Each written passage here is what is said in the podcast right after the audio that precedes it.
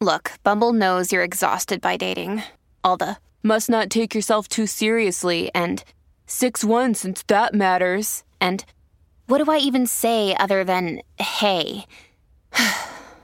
well, that's why they're introducing an all new Bumble with exciting features to make compatibility easier, starting the chat better, and dating safer.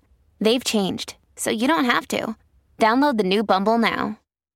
Hello, this is the Cinemile, the podcast where me, Cathy, and my husband Dave walk home from the movies. But sometimes I don't want to go to the movies with Dave, and today's one of those days. I'm coming with my friend Brónagh. Hello, Brónagh. Hello. Uh, eagle-eared listeners will remember Brónagh. Of course, she was on a couple of years ago. A long time ago, long before you were famous. I'm still not famous.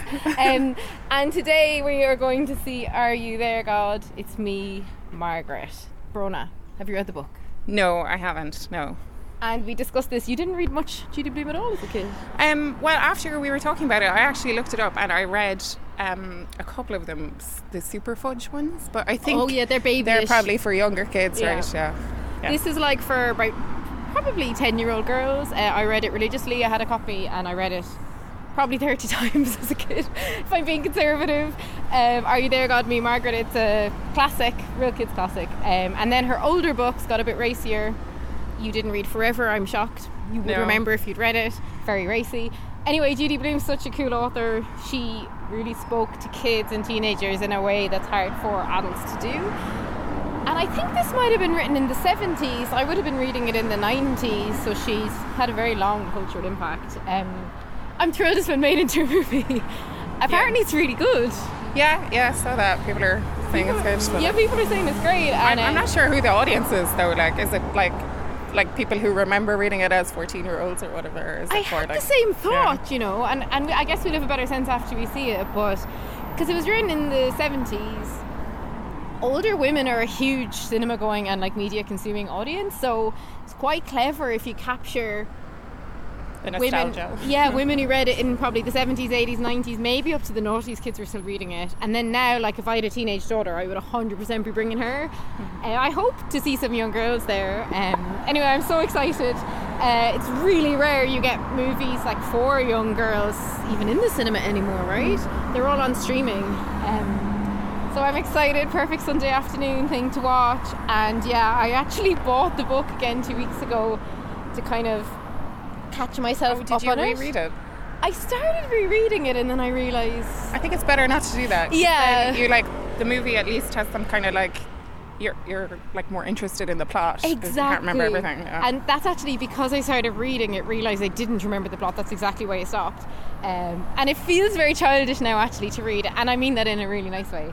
Um, it felt like it was really aimed at young girls. It didn't feel like an adult speaking to an adult. So anyway, we're at the cinema now. We're gonna watch it, and then we will be back to discuss feelings. Yes, bye. Bye. Are you there, God? It's me, Margaret. I'm here to speak to you today about your changing bodies. The blood is released through the vagina. Please, just do this one thing for me. Let me just be normal and regular like everybody else. Just please, please, please, please, please, please, please. What I've decided I want you to join my secret club. If you want to be in the club, then you have to wear a bra. Oh. You, you think you need one? Right, we are out. We've seen Are You There, Goddess Me Margaret?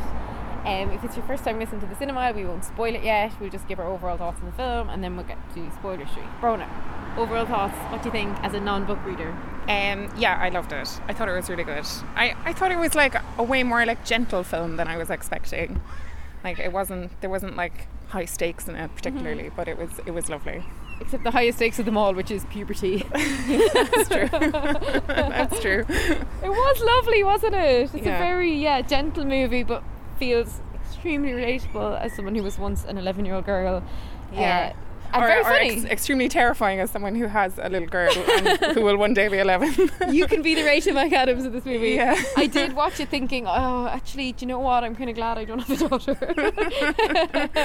um, and did you feel I felt funny watching it actually because you haven't read the book, you won't have had this. But when I was younger, obviously the, my central character was Margaret. But now that I'm watching it, my central character is Rachel McAdams, the yeah, mother. definitely. I thought, and actually, it kind of, in a way, worked it in my head for me because I'm not sure. I'm still not sure if like an 11 year old girl would get that much from that movie. I don't know either. We need Because we it need someone to tell us if they've Yeah. brought an 11 year old. Because obviously, when you're reading the book, like you can empathize much more with like thought processes and emotions and stuff. Mm-hmm. if you're just seeing it on screen, it's just more like you're observing this child as opposed to like living her life. So I know. Yeah. They're lucky though because they have the central conceit for anyone who doesn't know is that Margaret's praying. So you end up having like a verbalized inner monologue, which works very well in film sometimes and works Yeah. well in this. Yeah. So you know what she's thinking. Um, but yeah, I think I found it very emotional. Kathy Bates is the grandmother. She's so good. She's amazing. Yeah. Yeah, so she looks amazing. She looks amazing. So good. Such a treat to be in like the company of the actors in this film. I think. Yeah. And the young Margaret is so good. She's amazing. Yeah, brilliant. Yeah, And and, I think um, the the characters were way younger than I thought I was. They were they would be. I thought they would be like kind of like 14, 15, but they're like preteens, so they're Yeah. they're like 11, 12. They're like So graduating totally middle different. school. Yeah, And I remember that age actually. I remember coming back after the summer, I think into sixth class, which is what they're doing, sixth, whatever it's called. Um, and they and everyone had bras all of a sudden, and it was like a big oh, deal. I don't really remember that though. I, I don't know. I don't think It was I a big deal in my class. Maybe yeah. I was in an all boys school though, which you weren't. So we had a moment where they like sent. Uh, sorry, all girls school. Yeah. Okay. I, I was in a mixed class. Sorry, I was Oh, in a okay. mixed school. You yeah, were in an all girls I was school. in an all girls school. And we definitely had a moment where they like sent all the boys out of the classroom to play sports while they gave us no. the talk. Okay. And then all the boys came back and being like, "What did they talk to you about?" And we were like, "Nothing." But it had been periods, Oh, no. so I kind of I I totally related to loads of that stuff actually. So Whereas you were in a. Catholic school, so they probably just didn't tell no, you anything. literally had nothing. Yeah, nothing. I mean, mine was Catholic, but not as Catholic as yours. Yeah, I know we had nuns like so. Yeah. they weren't going to talk to you about your period. just enough to make us feel sh- ashamed of our bodies. Nothing extra. Yeah, exactly. so before we get to spoiler street, we recommend this movie, right? Both of us. Yeah, definitely. I'm like, I'm well, no. I mean, I wouldn't recommend it to like my brother or my husband or anything, but I recommend it to like anyone who's kind of like in the mood to re-experience their like really awkward preteen years. I got so excited when um, a cameo came up and Judy Blume was walking past, Oh, yeah. and I know you didn't recognise her. spotted. But um, well, because I've read her adult books as well, so I've seen her more recent photos of her in book jackets. Um, Oh, I didn't know she wrote that. yeah, she did. I got such a thrill just even seeing her. Like she's she was a rock star to young girls like of, of that era who wrote, read her book because she was really well the only author that I read who ever actually talked about like sex, periods, puberty, like that sort of thing in like a very real way. Yeah. Um, so she's like iconic. Like when you think about girls our age, and particularly in the seventies, never mind in the nineties when we were that age, you had no access to any information. Mm. So she kind of actually gave you some information. Yeah. And I think looking looking at this movie now, and it's set in the seventies. It did make me a bit sad thinking. It makes me really sad to think of kids now On the internet and stuff. Oh my god, yeah. learning definitely. stuff they shouldn't be learning on the internet. Now I know Yeah. I know education's better in schools, but you know it's not adequate really. And um, they are bringing better stuff into schools in Ireland. I know now around like understanding your body, understanding consent, and, and understanding things better than just being shown like a diagram in a book, like it was in this. But um, anyway, it was. I think set, it being set in the seventies made it feel a bit less stressful. Like if it was set now and they were looking at phones and stuff, I'd have felt Yeah. very anxious for them. But they're just discovering things very innocently. And then there's one other plot before we get to Spoiler Street that we'll just mention that it touches on a lot, which is actually the central question of Margaret's, which is that she's one Jewish parent, one Christian parent. And she's trying to kind of toggle between the two. Well, like neither of them are religious, so they're they're not practicing either No. of those religions. So sh- they they want to raise her like without a religion, so that she can decide when she's older. And as a result of that, she's kind of got like this deficit where everyone else has like, you know, holidays to celebrate and Yeah. things to do with their families that she doesn't really participate in, and that's what she's curious about, I guess. And it's really interesting to me when I was like 10 or whatever age I was reading this. Probably the first time I really read anything or understood about like Judaism as well, and um, being in Catholic Ireland, where as far as I knew there were only two religions, which was Catholic and Protestant.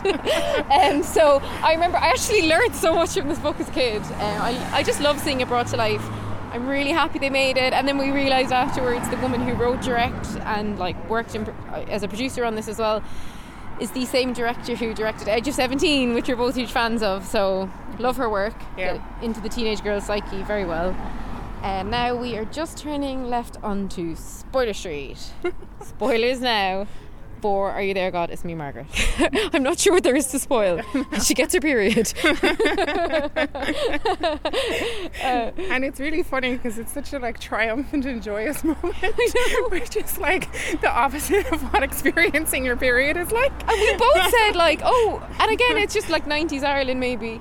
But like we were saying, when we were younger, it was like embarrassing to get your period. Yeah. You wouldn't tell anyone, like, Yeah. and they're all telling each other. So I, I wish I, I wish I'd felt like that when it happened. Well, I do and I don't because at the same time, like it is, it's it's not a pleasant experience. I mean, they seem very keen to bring their mothers in and like make their moms Yeah. look looked in the toilet.